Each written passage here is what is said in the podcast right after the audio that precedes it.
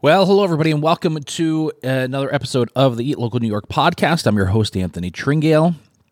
And in this week's episode, I am having dinner and talking with Mayor Ben Walsh for the second and final episode of Dinner with the Candidates. Well, I uh, first just want to thank Amano for having us. We had dinner at Amano. I was, you know, trying to find a restaurant in town that we could go and, and record this episode at and have dinner and and be pretty invasive because you know we've got a big relatively large you know audio video setup that we're bringing with us. It's not small. Um and so i was trying to find a restaurant that i wanted to eat at that would be really cool setting and that was available. And you know the folks at amano uh, opened up their restaurant on a night that they were closed they were shut down. They're not even working. They're not even open. They came in, opened the restaurant up for us, let us use the whole dining room, made us dinner. I mean, it was just amazing. It was it was just very gracious on their part and a wonderful experience. Um, I highly recommend you know going there for dinner. You know, you know, you know, you know. I highly recommend going there for dinner. I am often not telling people what my favorite restaurant is when we post publicly because I don't want to, you know, hurt anybody's feelings. Amano is, is our favorite restaurant. There's no question about that. I love Eden. I love St. Urban, but Amano is our favorite. And I'm going to tell you right now the top three restaurants in Syracuse, and they are Amano, Eden, and St. Urban. Those are the best three restaurants in the city of Syracuse, bar none. There's no question about it. Best three right there. So go check them out. Two of them are on the local card. That's pretty cool. I'm really happy that the mayor agreed to sit down with me. One thing that I learned that I realized as I was talking to him was that maybe it's just in my opinion, maybe it's not the same for you, but the current and maybe you're not as involved, maybe you don't care as much, I don't know. The current mayor, the current you know whoever's holding the the political position who's, you know, you know fighting for their job, right? Uh, they're held to like a much higher you know scrutiny. Well, I mean that's not the right way to put it. Um, their decisions are put under a microscope. I feel like more than the person that's running against them, that's trying to come into the position. You know, it's like candidate A can say, who has never held the position, can say, well, listen, this is what I'm going to do, and this is what I'm going to do, and this is what I'm going to do, and this is my plan. And uh, I hope I get elected so that way I can get in there and do it. And then for the mayor's point, it, you know, from the mayor's position, it's, well, he's had four years. You know, let's go judge him on those, on all those, every tiny decision that he's made. That guy's had it rough, man. I mean, listen, four, I, I could not imagine being in that position. I'm a small business owner in a I'm a microcosm, like a, a tiny, you know, tiny, tiny, tiny, mean nothing microcosm business owner. And I'm stressed. I could not imagine being the mayor of a freaking city. And on top of that, being the mayor of a city, being, you know, relatively young, um, and being the mayor of a city during a pandemic. Holy cow. I would not uh, ever wish that position on anyone. Um, so the guy's had a rough four years, just, you know, from that perspective. I'm not saying that to like defend him. I'm just saying I had this realization while I was talking to the mayor, cut him some slack. So that's what I was thinking. I'm not saying go vote for him because you need to cut him some slack. I'm just saying cut the guy some slack. Having said that, I also feel, I will also say this, as we talked about it in the episode. I feel so, and I know he, you know, he said, you know, whatever uh, to it, but uh, he doesn't really take offense to it. I feel so bad for him that someone is out there running these like disgust or ran these disgusting ads against him, uh, using his image and his name against him because of the Columbus statue. I just, I really feel for the guy. I feel um, it's not a fun position to have, and um, you really, you know, and in I from the conversation I had with Councilor Bey, you really got to be a special person to have the care and dedication to a city and to a community the way that these two men, I'm sure most public servants have. And they should both be commended uh, for that. I don't really know what else to say in this intro. That's pretty much it. Go out and vote. Early voting is, is happening now through, I believe, Saturday. Election day is on Tuesday. Voter turnout for these off year elections, off year is when the president isn't running, are very slow. But if the pandemic has taught us anything, it's that in politics, the only thing that matters is your local elections. You know, I I feel personally that the county executive did a great job and so did you know the mayor did a good. I'm not going to say anything. I'm not going to say the mayor did a good or a great job because honestly, I don't really remember a whole hell of a lot of it. I think the county had more of a role in our day to day lives than the city of Syracuse did. No offense, Mayor Walsh. Um, but if the pandemic taught me anything, it's that your local officials, your local community, your you know city councilmen and women, your county legislators, your county executive, your mayors, your town boards, who like all of these people, and then also moving into the state realm, have complete can have complete control over what happens to your life in situations like the pandemic. And frankly, we're not out of the pandemic. And so we need to be concerned about who we elect because these are the people that are going to be making these decisions. I mean, think back to the yellow and orange zones for restaurants back in you know November, December, January, February. I think it went through March, right? Maybe April. I mean, think about that. Think about how many restaurants were on the verge of collapse and closing because of those restrictions. Um, I mean, we, we talk about one of them here in the podcast. We talk about Devin from the Brian Wall Eatery. I love Devin. I think he's a great guy. I loved his restaurant. I thought they made some really freaking great food. I'd say top five burgers that I've had uh, in Syracuse, bar none, and really great chicken sandwich. Um, and he, that guy was dedicated. His entire life uh, is his restaurant, and between the pandemic and road construction, he had to close. So these votes are important. It's important that you get out there and make a vote. Whoever you vote for, just go out there and vote. Um, having said that, Here's my conversation with Mayor Ben Walsh.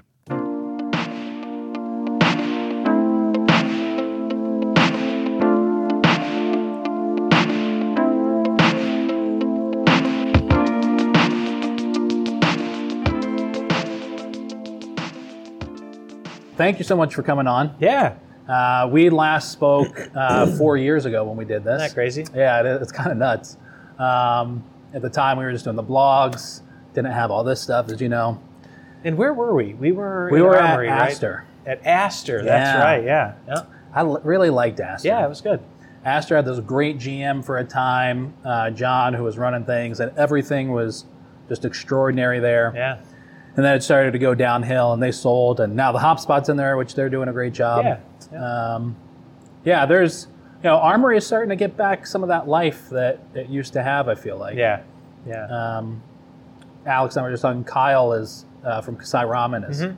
you know, now putting in four new. He's going to have three new businesses, restaurants. Three. Yeah. So I know he, he's going into the old Tusk space, Yeah. right? And then what else Yeah. is co- cooking? So next to that was the photography studio. Yeah. They just moved over a spot, Okay. and Al, or, uh, Kyle is opening up um, uh, Tap Bakehouse, which is going to be a really awesome sourdough bakery. Neat.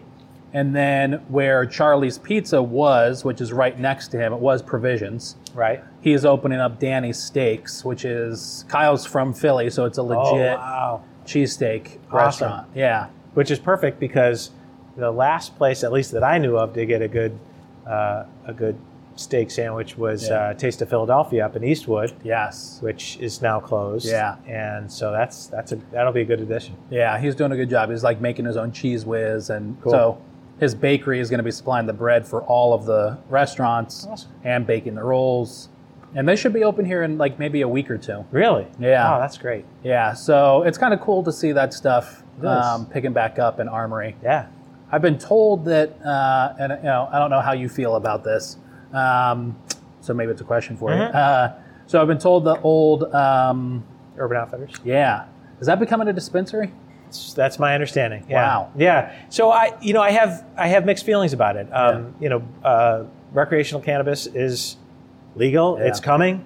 Uh, I just uh, I've met with the um, you know w- with the um, individuals that are proposing to put it there, and in some ways, you know, if it's going to be like, you know. Uh, um, I don't know what you compare it to, but Yeah. you know, if, if, if it's going to be a destination retail establishment, Armory Square seems like a logical place to put it. Yeah. Uh, you know, as I said to him, I think the concern is, and it's just kind of fear of the unknown, is, you know, do you end up having a bunch of, you know, a bunch of kids that just show up and then hang out outside, you know, getting high all day and stinking up the whole Right. the, the neighborhood. Yeah. Who knows? Um, you know, I, so I, I'm going into it uh, open-minded. Yeah. Um, I, I do think that, uh, as I say, I actually just talked about this at, at, at debate. Um, I think the the state was thoughtful uh, in going into it about trying to ensure that the communities that have been most disproportionately impacted by marijuana laws, Yeah. namely communities of color, Right. are in a position to benefit from sure. its legalization, which is absolutely the way it should be. Yeah. So how that translates into who does business and where, you know, Right. I think is going to be really important. So Yeah. to be determined, but like I said, I'm going going into it with an open mind. Yeah, I don't know how I feel about. I mean, I personally, um, I liked giving the joke. Uh, my in-laws asked me a couple months ago if I'd ever smoked weed before, and I used the old Bill Clinton line: "I never inhaled." Um, and I don't know how I feel. I personally am not a fan of marijuana. I can't stand the smell of It it. smells, yeah, Um, and nowadays, you know, driving around or walking around downtown, smelled everywhere. yeah. And so for that one uh, aspect, Right. I'm not a fan of it. But I think it'll be really interesting to see what it does for future for tax revenue for the city, for the county. Yeah, Um, see what kind of an impact it has on downtown Yeah. and communities all over the state. yeah, agreed. Um, other states have massively benefited from it. So I think it's great that New York and hopefully our community will Yeah, in some way, shape, or form. right. Um, all right, so four years has passed. Yeah. Uh, what's it been like? I mean, are you happy that you've, you know, were elected the mayor? I'm sure you're happy you Yes. were elected, but I mean, the decision to be mayor and have your life change and now be focused on all these people. Yeah, What's that been like? It's been a, a wild ride, uh, and you know, th- there's been times when I, when I try to remind myself, oh, you know, I knew what I was signing up for. the reality is, you know, I didn't. I mean, I had a good sense of what the job entailed, and um, and I've enjoyed it thoroughly. And despite the pandemic, Yeah. um, you know, everything else that's gone on, there's not a moment or a day that's gone by where I wanted to do anything else. So, uh, so that feels good. Um, you know, the the pandemic was definitely a curveball, Yeah. um, but I think you know, and we're still in it, Yeah. which is the other the other challenge is kind of uh, not knowing when and how we, we are ultimately get out of it. right.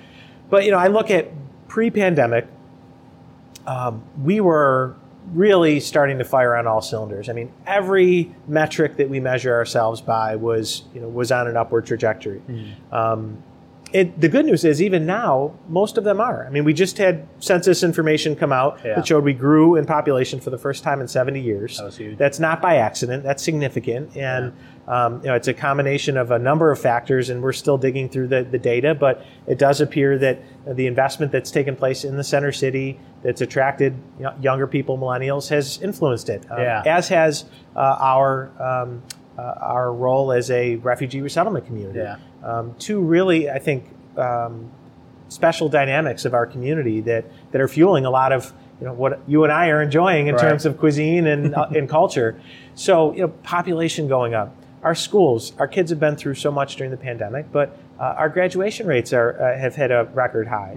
Um, you know, when you look at some of the some of the issues that have that really held us back, poverty still way too high, but our poverty rate has started to go down. Um, vacant properties, which is something I spent a lot of time on even before I was mayor. Vacant properties are down, um, and city finances. I mean, you people were having open discussions about whether or not the city was going to be insolvent and go bankrupt.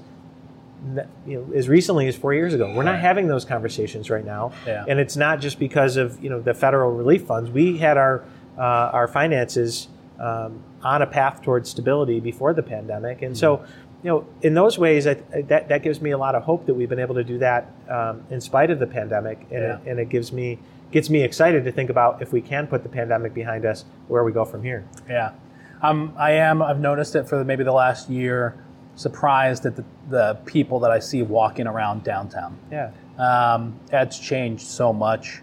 Where you know I'll be driving by and I'll say, you know, that person lives in Syracuse. Um, so I think that's great. Syracuse is definitely attracting uh, you know new people, and um, I think a lot of it, you know, I mean, who knows where they came from, but I think a lot of it is people, especially during the height of the pandemic, were trying to get out of bigger cities. True. And, um, we talked, you know, since four years ago, we were Eat Local Central New York, and now we're Eat Local New York. cool. And so we're working with 150 restaurants all across the state. Oh, that's great.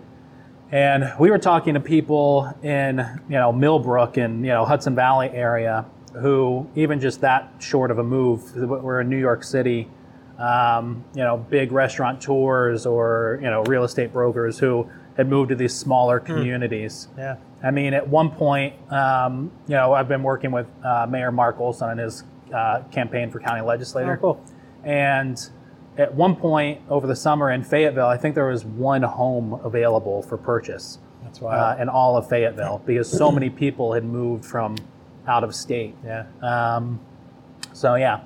Um, so it hasn't been like was it more stressful you think before the pandemic or after or during or So uh, I think the most stressful time was early on in the pandemic when when it started to become clearer the financial impact that it was having on the city. Yeah. And not knowing if or when Washington was going to provide direct relief to the city. Yeah. That was the scariest moment because again we came i came into office with the prospects of bankruptcy not not um, imminent by any stretch but but looming out there be, be- at least being discussed and we worked so hard over the first two years to start to close um, our our budget gap our reliance on the fund balance we were starting to get some positive indicators. Our, our bond rating agencies were changing their economic forecast from negative to at least stable. yeah And so I felt really good about that, but we weren't quite there. And then for the bottom to fall out, our largest source of revenue, sales tax, yeah just decimated. right And so, and then on top, and our second source, largest source of revenue, state aid. State was was hurting too. So that was uh, a moment that that certainly shook me. yeah Um, it forced us to make really difficult decisions. Uh, we had to, after adopting an initial budget in get my years right, 2020, um, you know, we had to come up with a, uh contingency budget that Yeah. cut an additional 18 million dollars uh, um, that we frankly couldn't afford to cut. That was brutal. Um, Yeah.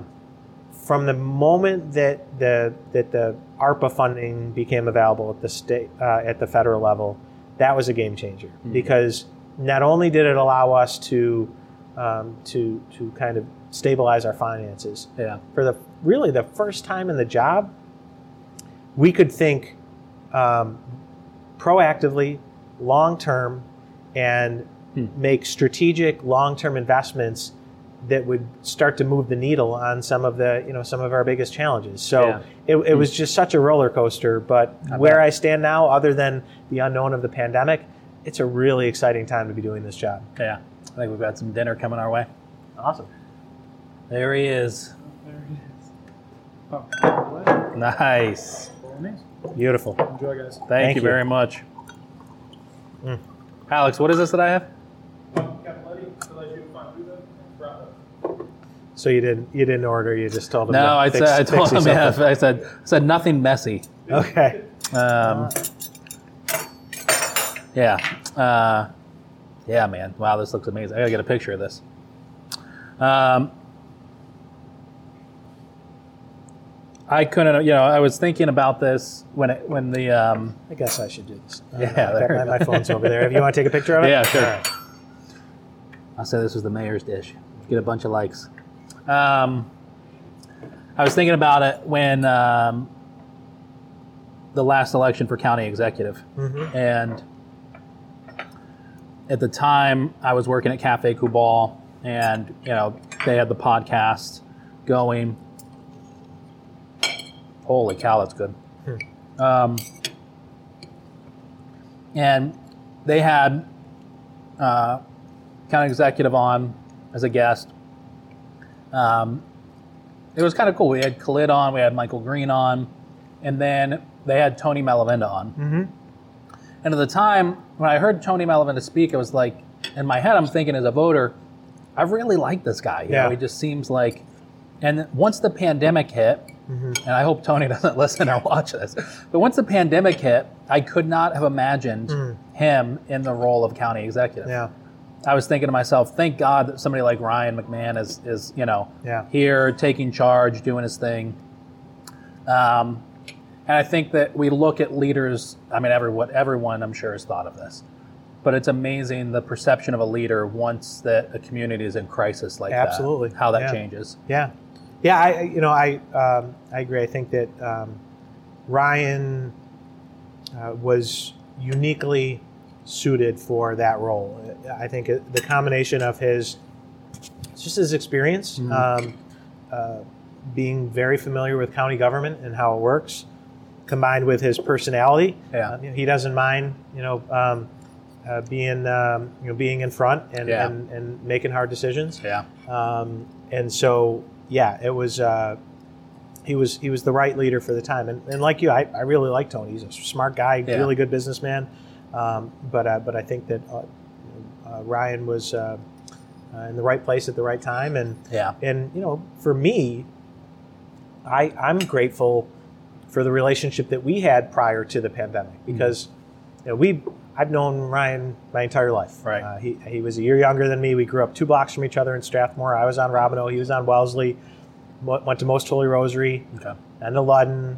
Um, we moved out of the city, so I ended up at West Hill. He stayed at Ludden. Played soccer against each other. Yeah. We were never, you know, best buddies, but we were always friendly and, Right. and cross paths throughout our life. And so, when the pandemic hit, we had to kind of figure out what our respective roles were. And, um, and I remember talking to him uh, the night before we made the made the call on the St. Patrick's Day parade. Yeah. And you know that was one where he, it, overseeing the county health department, had some say in it, and and we issued the permit. So Right. we got on the phone late that night um, and uh, and made the decision. And then from then on, uh, I think that you know we recognized that the health department is at the county level, and so the county really needed to be playing point.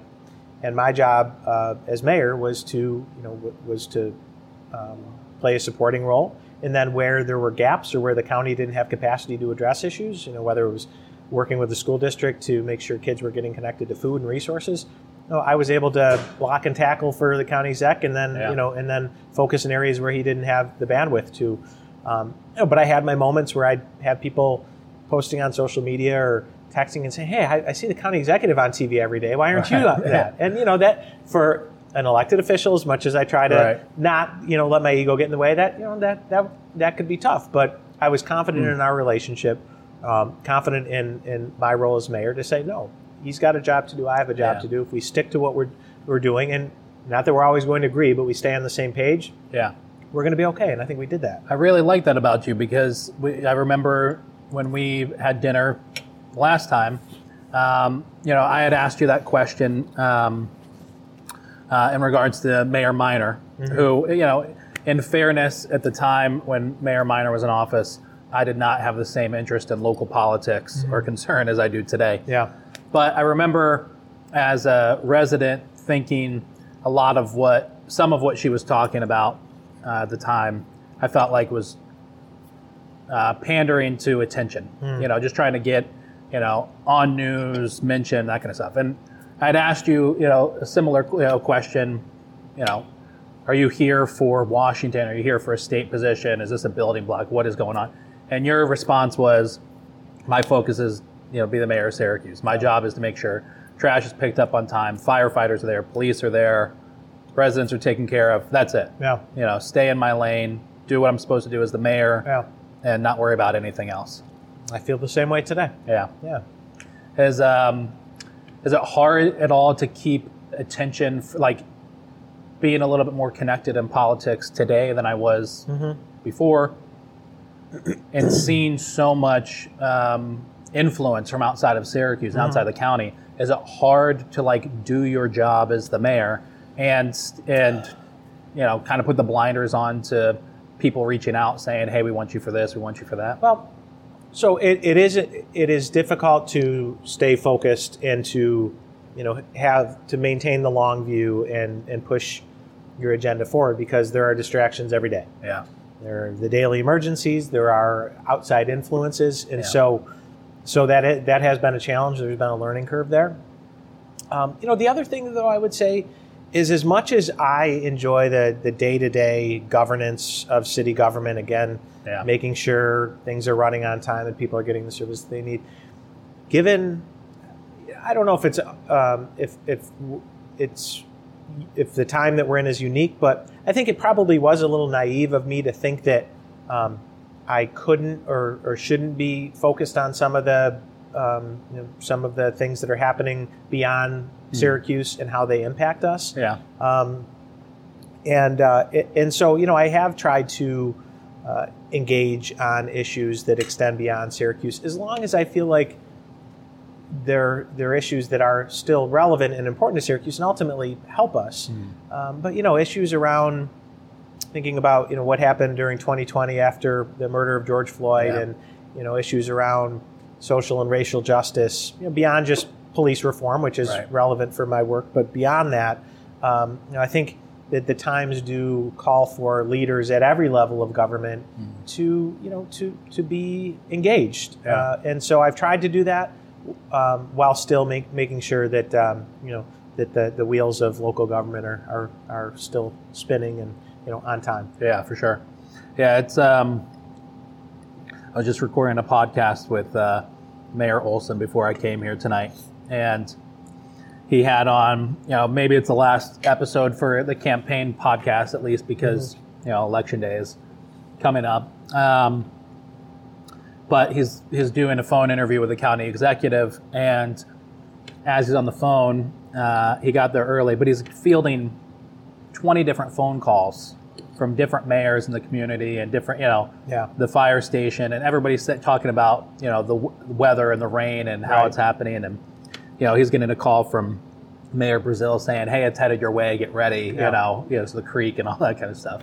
Well, I'll, I'll tell you, I give I give Mayor Ols- Olson a lot of credit. He was one of the mayors that um, that I got to know early on on the job. um, participated um, somewhat in the County Mayors Association, and I remember being really impressed with his just his his knowledge, not just about you know, Yeah. his own government, but just how local governments work. And I remember hearing him at one of the meetings and thinking, "Wow, that's that's you know how how I want to sound." Yeah. um, after you know a year on the job and um, and, and and be in a position where he is where he can still do the day to day stuff, but look beyond it and be in Right. a position where you're overseeing you know the county mayors association, for example. Yeah. You know, uh, I was asked early on to join the executive committee of the New York Conference of Mayors, and I did it as a favor to uh, Mayor McCarthy in Schenectady, who I got to know a little bit.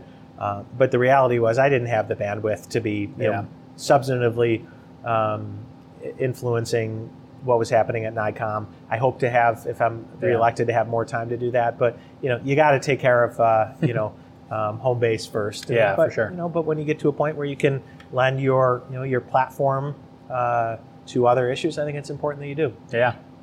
Um, one of my favorite, and you know, I, I won't say that, well, one of my favorite things that I've ever seen that's happened in politics, and maybe it's just because I was a little bit more, um, and you know, involved in watching and knowing some of the things that were happening at the time. But one of my favorite things, and uh, well, let's just say it's my short time in local political history, is the Westcott Massacre. Um, that Yeah. is by far, um, and I won't say, you know, to me, well, I'll give you my perspective on it.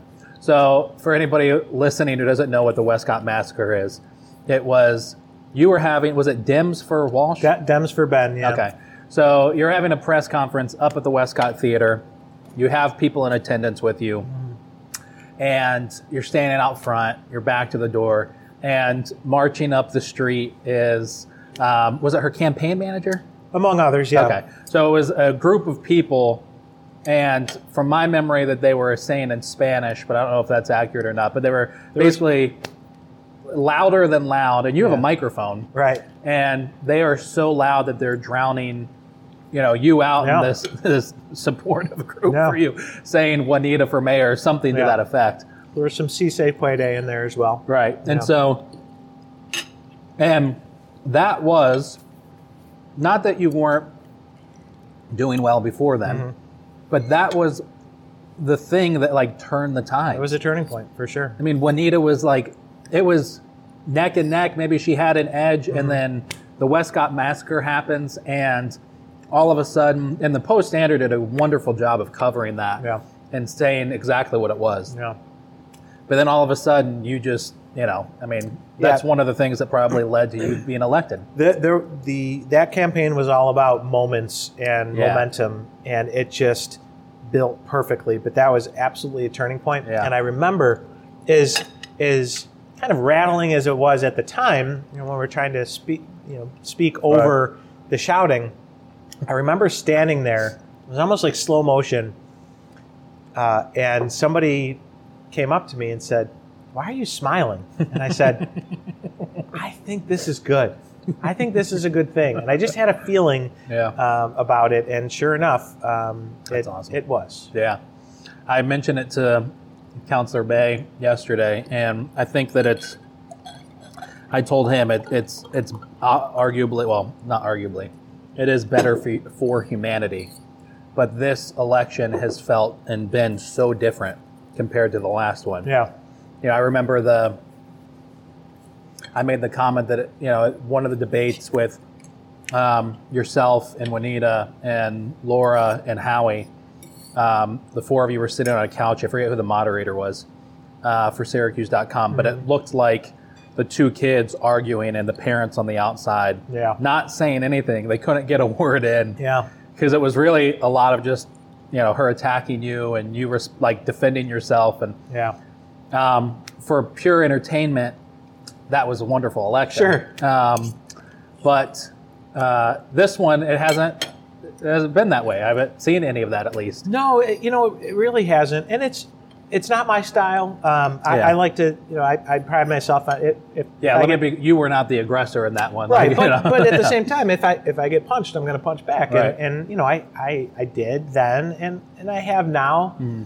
but I don't know if it's. Um, you know, uh, Councilor Bey and I go back a long way. Yeah. We've worked together in a, in a few different capacities, and so there's a familiarity there, and uh, and a comfort level that um, that I think has allowed us to maintain you know a level of respect Yeah. between each other. And there, you know, there's been a couple times where um, a couple of the debates have gotten a little heated. yeah, Uh, but uh, after each one, you know, we shake hands, and Right. and I and I, I was just saying today, we just had our last debate today, that I feel good that we that we were able to you know to maintain that throughout. yeah, yeah. That's. I think it's really important. I mean, especially after the presidential election, you kind of expect a certain um, you know level of things to go on. Mm-hmm. and and yeah, especially I can't wait to see the Spectrum one, but the Syracuse.com one with Chris Baker, you know, moderating. Yeah, both of you had your comments that came at, at the end of your time, um, and you you know both of you would respond, but definitely not to the level that it was four Right. years ago, and um, I think that's a glimmer of hope for humanity, maybe for uh, for Syracuse that um, we've you know uh, we've uh, to use your own tagline we've rise you know, risen above Yeah, you know the- absolutely. yeah um, so it's been I can't say that it's been crazy exciting um, I would agree. so one thing that has um, one thing is it, it's just drove me crazy over the past year Uh huh. Uh, I'm Italian and Sicilian, and then on my on my dad's side, on my mom's side, it's everything, right? Irish and Scottish and German, and you know, you name it. Yeah.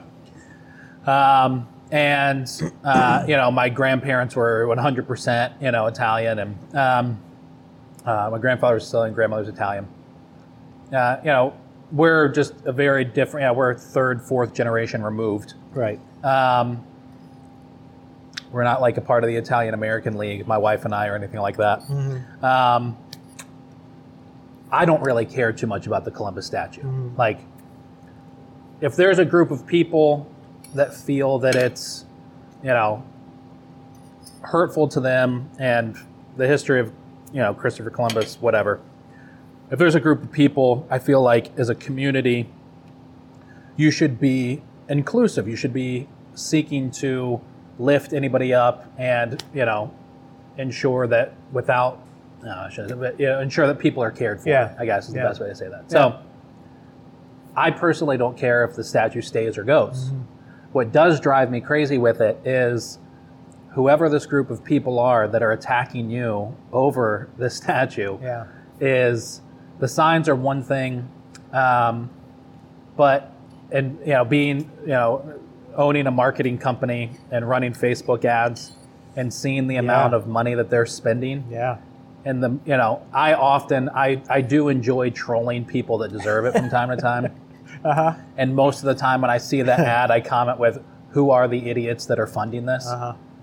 like because to me i have no idea who those people are Mm-hmm. but the fact that however they feel about you or your decision or your views on what should happen with the columbus statue Yeah.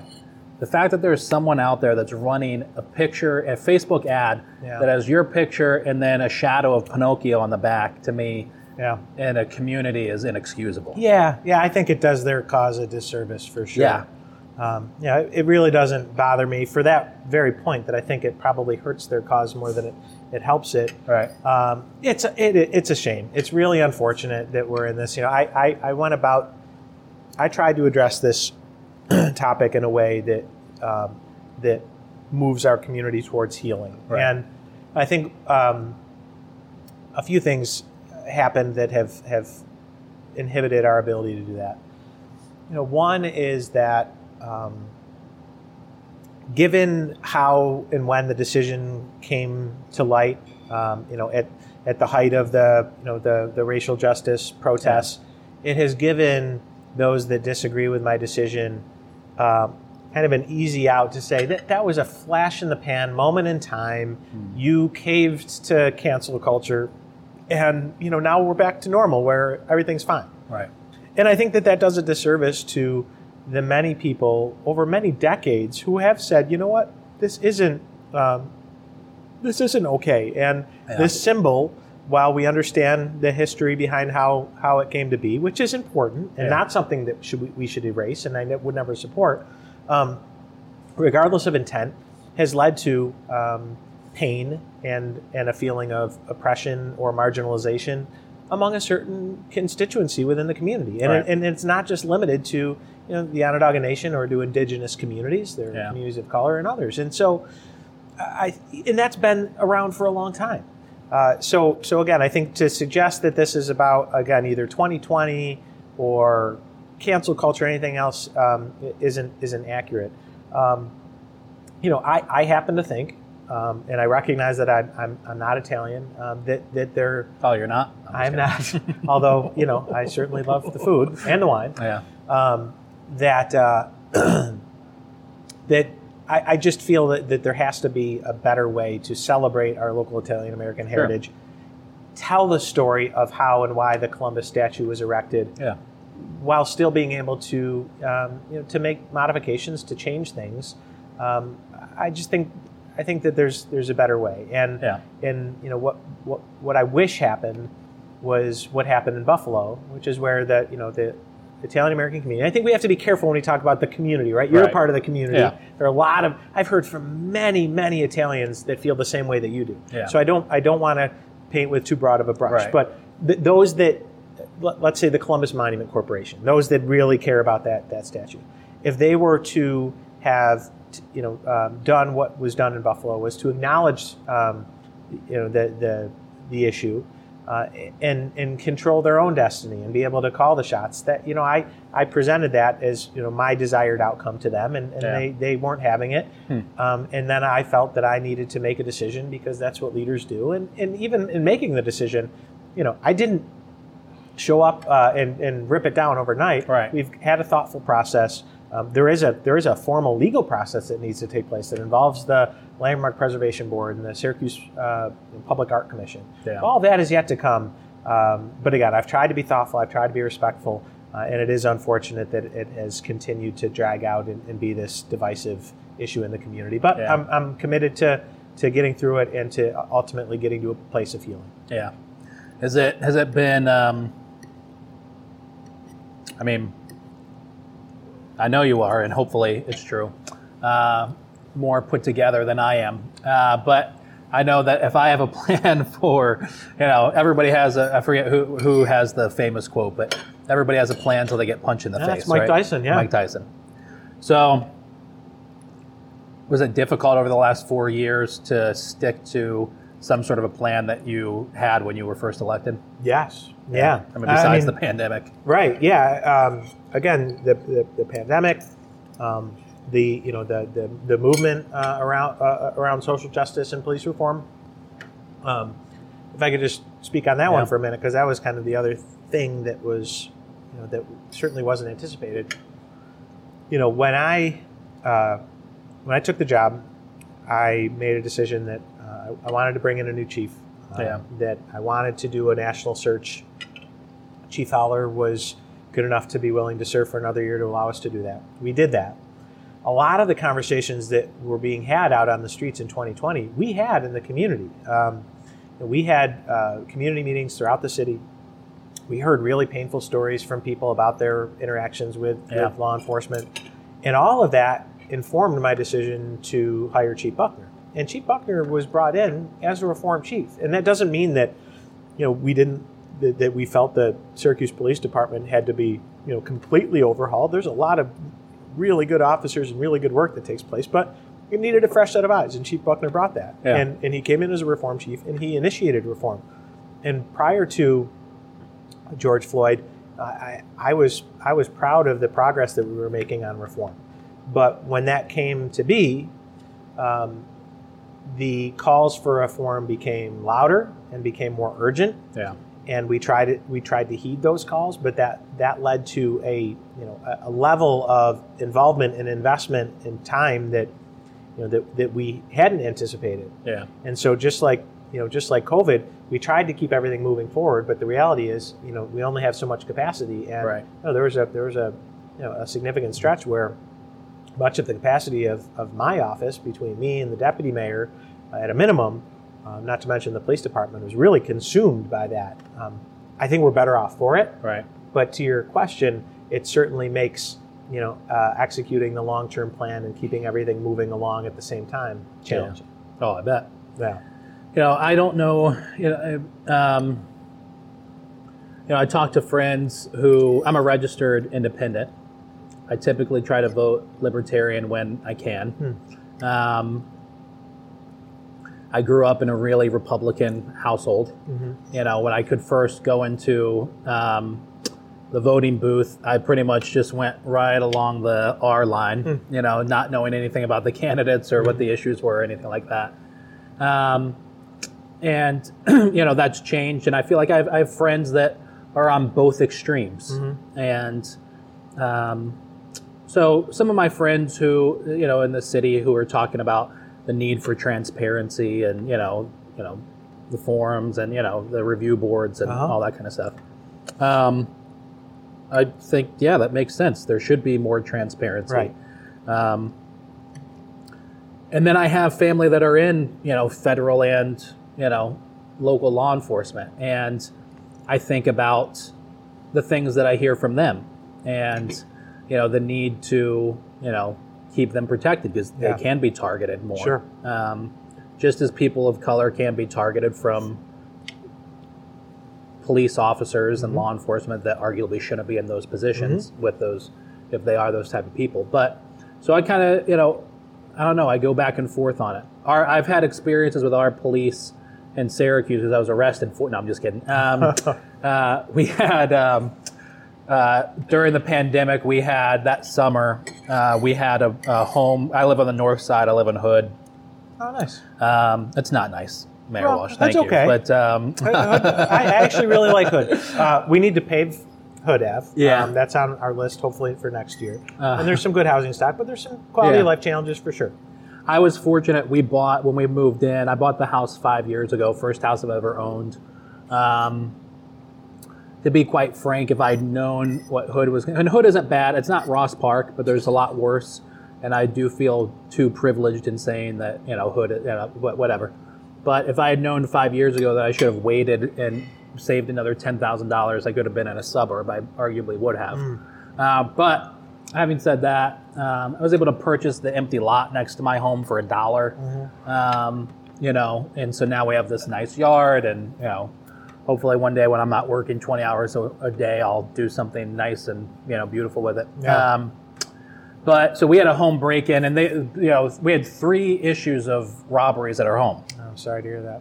and two of them were our faults. One of them, um, we were both gone. Our dog Buddy was at our my in-laws because we were just coming back from vacation, and uh, we didn't have a home security system at the time.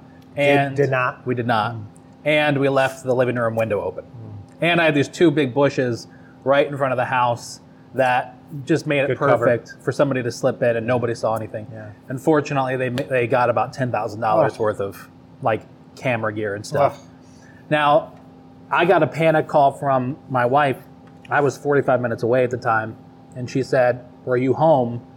Um, I said, "No. Why?" And she said, "Because um, like drawers, something was dumped out on the bed. She, you know, in my true fashion, thought that maybe I was in a rush, came home, and and I as soon as she said, I said, "Go get, in your car." I called 911. Um, a friend of ours who's a parole officer showed up uh, just before the police, but the police arrived pretty quickly, and they sat with her. They, you know, went through the house. Nothing came of it, unfortunately. Um, and so, you know, we took the bushes down. We got a security system, you know, all that kind of stuff. Um, about two weeks later, I can tell you this now uh, because they're gone, but we had um, backyard chickens uh, for about a year. Okay. Um, I will just say there should be more clarity on some of those rules because I talked to three different departments, and uh, Re, with our with our rezone, we're gonna we're gonna clarify rules, and you will Yeah. be able to have some chickens. sweet. Legally. I, I got rid of them now, so Okay. um, so uh, I can tell you about all the bad stuff I did. No, I'm just kidding. Um, uh, but so we had them, but we had an issue of like neighborhood kids trying to break into the front porch, um, uh, and at that time, and the the challenge there was now we didn't call 911 because it wasn't life threatening. Um, but calling a non-emergency line, it took about an hour and a half Yeah. for police to show up, and it was like a repeated thing that day. And Yeah. They wound up did you know what you know finding the kids. They were young, enough you know. They talked to the parents, yada yada yada. Yeah. Nobody was hurt. Um, and then a third time of left a car unlocked, somebody broke in and stole you know some change and Yep. stuff like that. Yep. Um, so,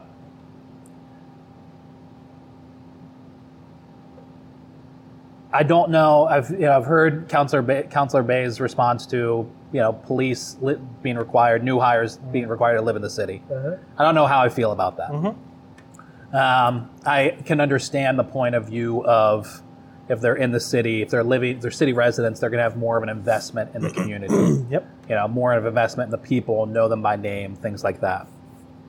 Um, but what do you think is your biggest challenge as mayor with regards to the police force in terms of retaining police officers Yeah. to stay, attracting new ones to come in Yeah. and apply? Like, what is that biggest challenge? It's there's so many challenges. That you know, again, looking back at four years ago, um, I, uh, I I knew that the police department was going to occupy a lot of my attention. I don't think I fully understood how much, and it's Yeah. because you get because it's not just in one area. Um, certainly, that the, the crime that happens, especially the violent crime, that in and of itself occupies a lot of my attention. sure. Um, but then on the you know on, on the other side, on the you know, whether it's the the reform side, the discipline side, the community side, there's a lot. And so what I've what I've tried to do, and you know, uh, admittedly, we're still figuring it out. But what I've tried to do, number one, is to not fall into that kind of you know false choice or dichotomy that you know you're either going to blindly back the blue or you're going to defund the Right. police. Never never bought into that. Even at the height of the protests, Yeah. uh, you know, there was a at one point, and I caught a lot of grief for it by members of the community, where I said, you know, you don't have to pick sides, and people like, oh, you know, you're Right. just being um, equivocal or whatever. Uh, but but I, I really believe it. Chief Buckner says it best um, when it comes to the issue of p- police reform, police accountability. If you have the ability to take someone's life and liberty, you should be held to the highest possible standard. Yeah. And I believe that. Uh, and and while the vast majority of officers, um, you know, uh, live up to that uh, high standard, not all of them do. And for those that don't, we do need to hold them accountable. And I do think historically, not unique to Syracuse, um, account there has been a lack of accountability with with police officers in law enforcement in general. So so that needs to change. The challenge is, and this is where you know I'm, I'm still learning, is how you do that in a way that the officers still feel respected, valued, Yeah. protected, and and you know that's been really hard, especially over the past year as there's been a national focus. And you know I've talked to officers and they and um, it's really frustrating for them, and I get it because again they're the ones putting their lives on the line. Um, they're the ones, uh, unfortunately, often in really difficult situations where the people that they are serving are not treating them, them with the same level of respect that we're expecting them to treat uh, th- those that they serve. That's all really hard. Not to mention the fact that more often than not, when they're engaging with our constituents, it's when our when our constituents are at their very worst, whether it's because their home got broken into Hmm. Right. or because somebody that they love got hurt. Uh, so it's really, really difficult. Yeah. Um, you know what? What we so that being said, anytime I see a police officer, if I if I have a minute, I stop, say hello, make sure I say I appreciate what you're doing. I know Yeah. it's not easy. Stay safe. I try to do the little things. Um, I try to do the, the, the more public things. You know, we, we the, there's been a lot of controversy around the police contract that we negotiated with the PBA. Um, I tried to show through that negotiation that while we certainly wanted certain things out of it, including police residency for our, our city residency for our new police officers um, and other things, that you know we were you know we were willing to increase the cost of living and, and because we valued them. Right. Um, and so I've tried to, to, to do those things. But there's no doubt, and I do think that some of it is influenced by, you know, politics, and some of it's influenced by the national narratives. Um, that there are, I'm sure, a number of officers that don't feel that I value them or respect them, and that you know that bothers me. But Right. it's just the reality of it, and so all I can do is just try to try to do that. You know, all the while keeping this community safe Right. because that's really job number one for me Yeah. is public safety and and we need the police department for that we need our police officers they're not the only solution for sure I'm, uh, you know as an example the, the, the kids that, uh, that, that that broke into your house you know my, my feeling is that the, the best way that i can help those kids is by you know giving them you know, parks programming and a job in the summer than you know throwing them up sure. in hillbrook right so, so it's it goes far beyond uh, the police department, but we need to make sure that when you or any other city resident calls 911 or calls the police, that you get an adequate response and you're protected. Yeah. And so, it's a lot of balls to juggle, um, Yeah. and it's again, it's what I signed up for. Yeah. I think we've, I, I think overall, when you look at you know, big picture, I think we've done uh, a fairly good job, but there's absolutely room for improvement. You're at a massive disadvantage. I feel like just hearing, listening to you talk because, you know, you're coming off of four years of doing the job, and, you know, I feel like you're held to a higher like level of scrutiny than somebody who's, you know, I love Councilor Bey. Uh, I think he's a great guy. Uh, I think he's been a, a good, you know, counselor, and he, he could make a great leader. Um, but I don't know if he's held or, Jan, or you know, Jan, you know, I don't want to forget about Janet. Everybody always says that, but you know, Republicans never going to be mayor of Syracuse. Um, uh, they're not held to the same scrutiny. I don't feel like Yeah. as you are. Yeah. You know, it's like you've been. It's like you know the job review of what you've done over the Sure. last four years. Yeah. Um, so yeah. Um, so there's one area of one neighborhood. You know, I, I live in Hood. I my office is in the Delavan Center. you know, I'm downtown a lot. I'm in the suburbs a lot, but I'm in downtown a lot. And I have to drive down Butternut. My wife refuses to drive down Butternut. You know, she works for the Department of Health, so um, she's right above Wildflowers. But um, she refused to do Butternut. I was telling telling them that we went to St. Urban the other night for our anniversary dinner. and she said, "We're going out somewhere nice. Please don't take butternut." um, uh, if there was one neighborhood that you could snap your fingers, fix it, what do you think it would be? So I, I don't know that I can pick one neighborhood, but I but I think I my mind goes to where what what you were just talking about. So what I like to say about Syracuse is we have pockets of excellence, um, you know, wonderful neighborhoods, you know, dense, dynamic ur- urban environments, um, but we have significant gaps. A lot of those gaps are along our neighborhood business corridors. Butternut is one. The one for me that you know that that evokes similar feelings of just you know, well, I'll, t- I'll just say it, South Geddes Street Yeah. and North Geddes Street for that Yeah. matter. So that's what I live on on the west side, and I, I'm on Geddes every day Yeah, and Yeah, right. and there's there's there's nothing more frustrating than for me as the mayor. Right. You know, I can't curse somebody and say, "How can you let there be litter on the street?" or "How can you let you know uh, th- those storefronts go vacant?"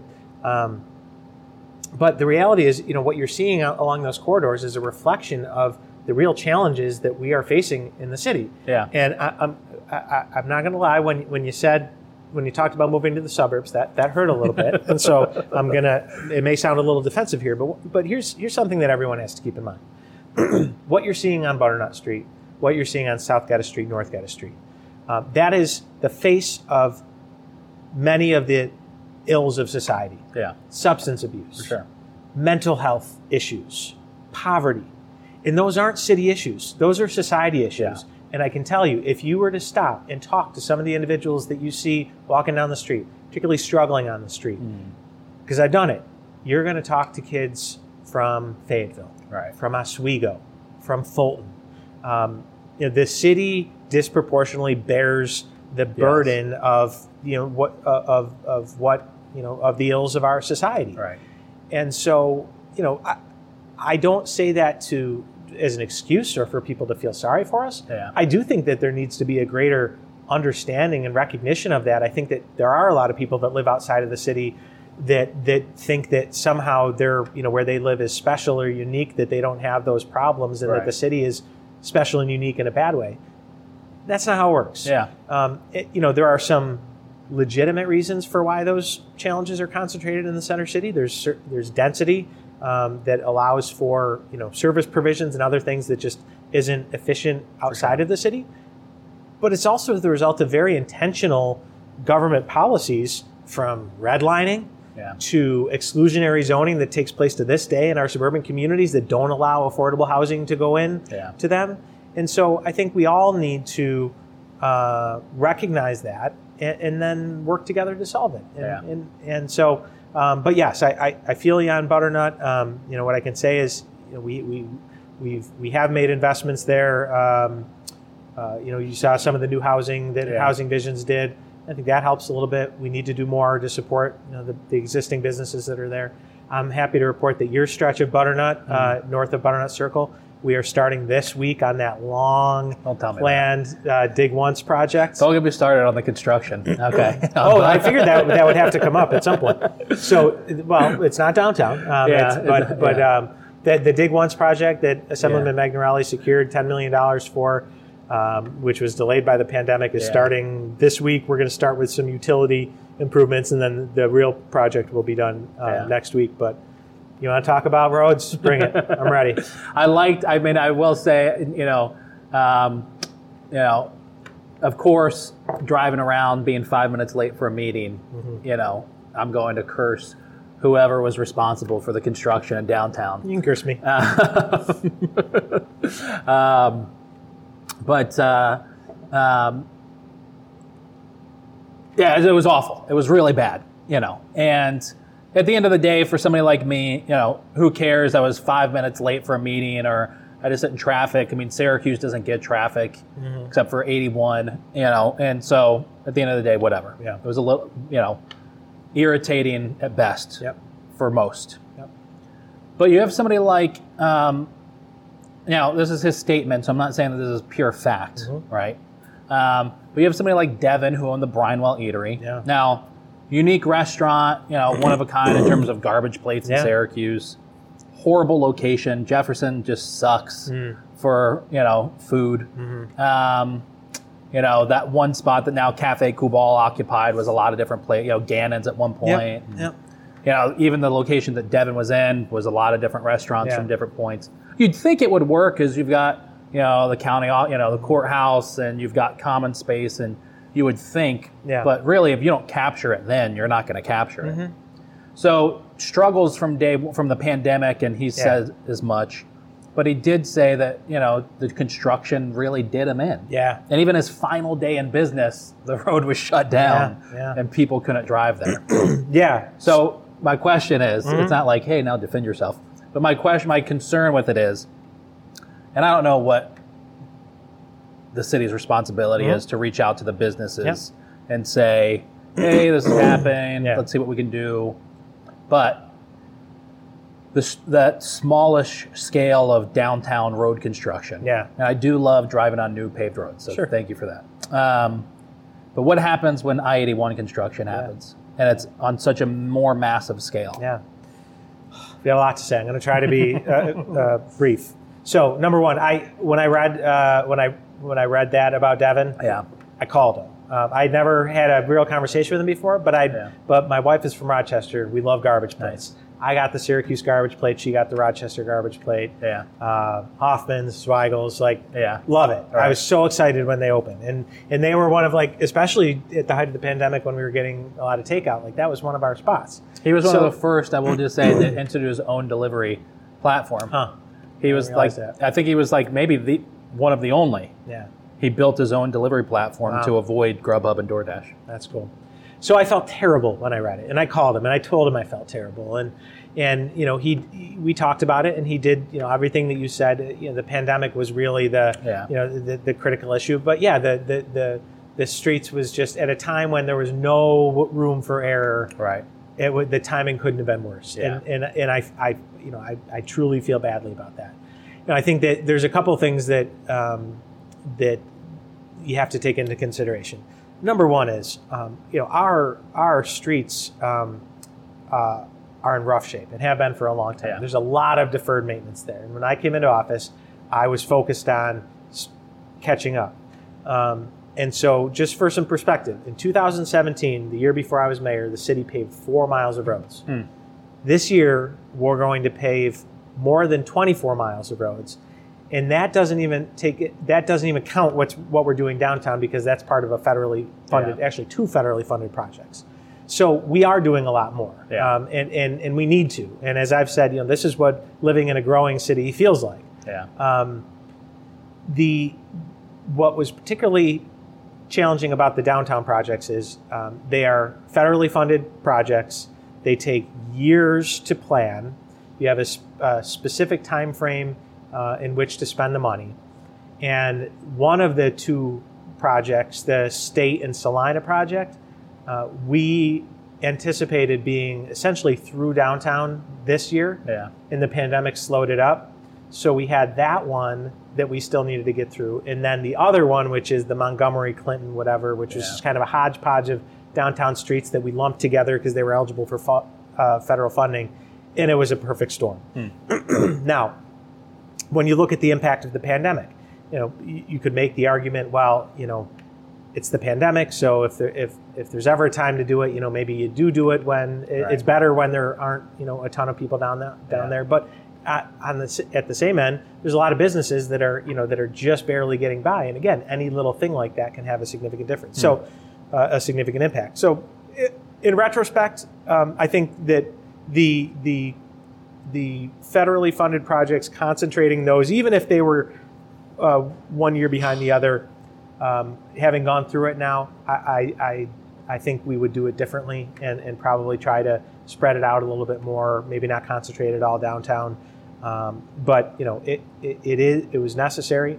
The other thing that I'll mention, and then I'm going to shut up, is that we're doing a lot more dig once right now. So in 2018, Yeah.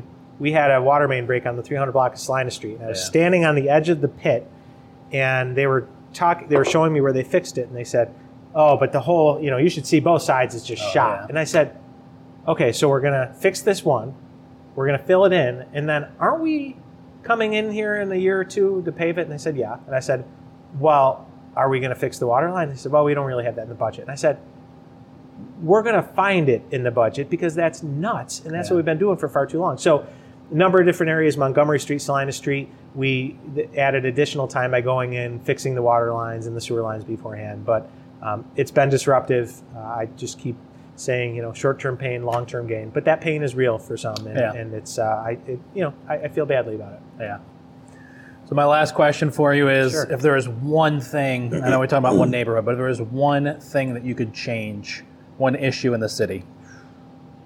Again, you know, you're reelected, November third, stress is over, uh, and you say, "I can change this one. I don't have to worry about council, uh, you know, approving it. I don't have to worry about funding or anything. I can change this. What is it?"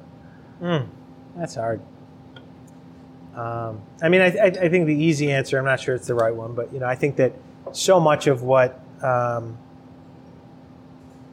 so much of what challenges our community is is rooted in uh, in poverty. Um, we just have far too many people struggling in this community.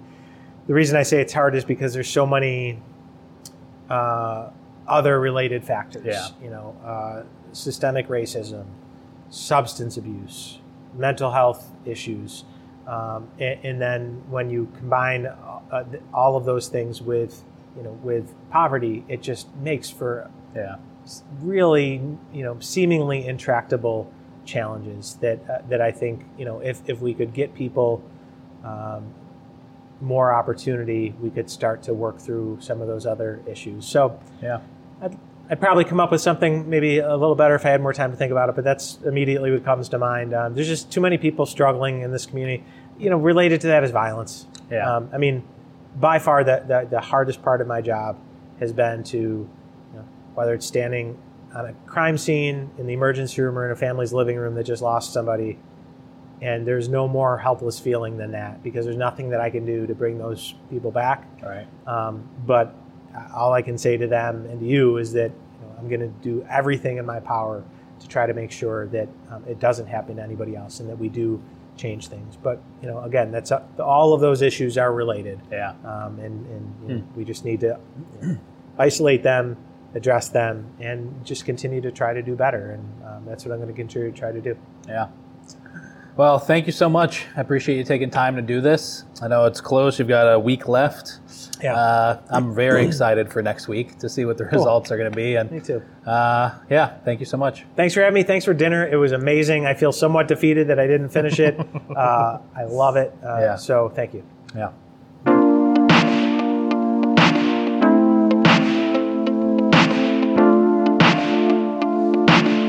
Well, there it is, everybody. Thank you so much for listening to the Local New York podcast. I really appreciate it. I hope that you learned something from these two episodes.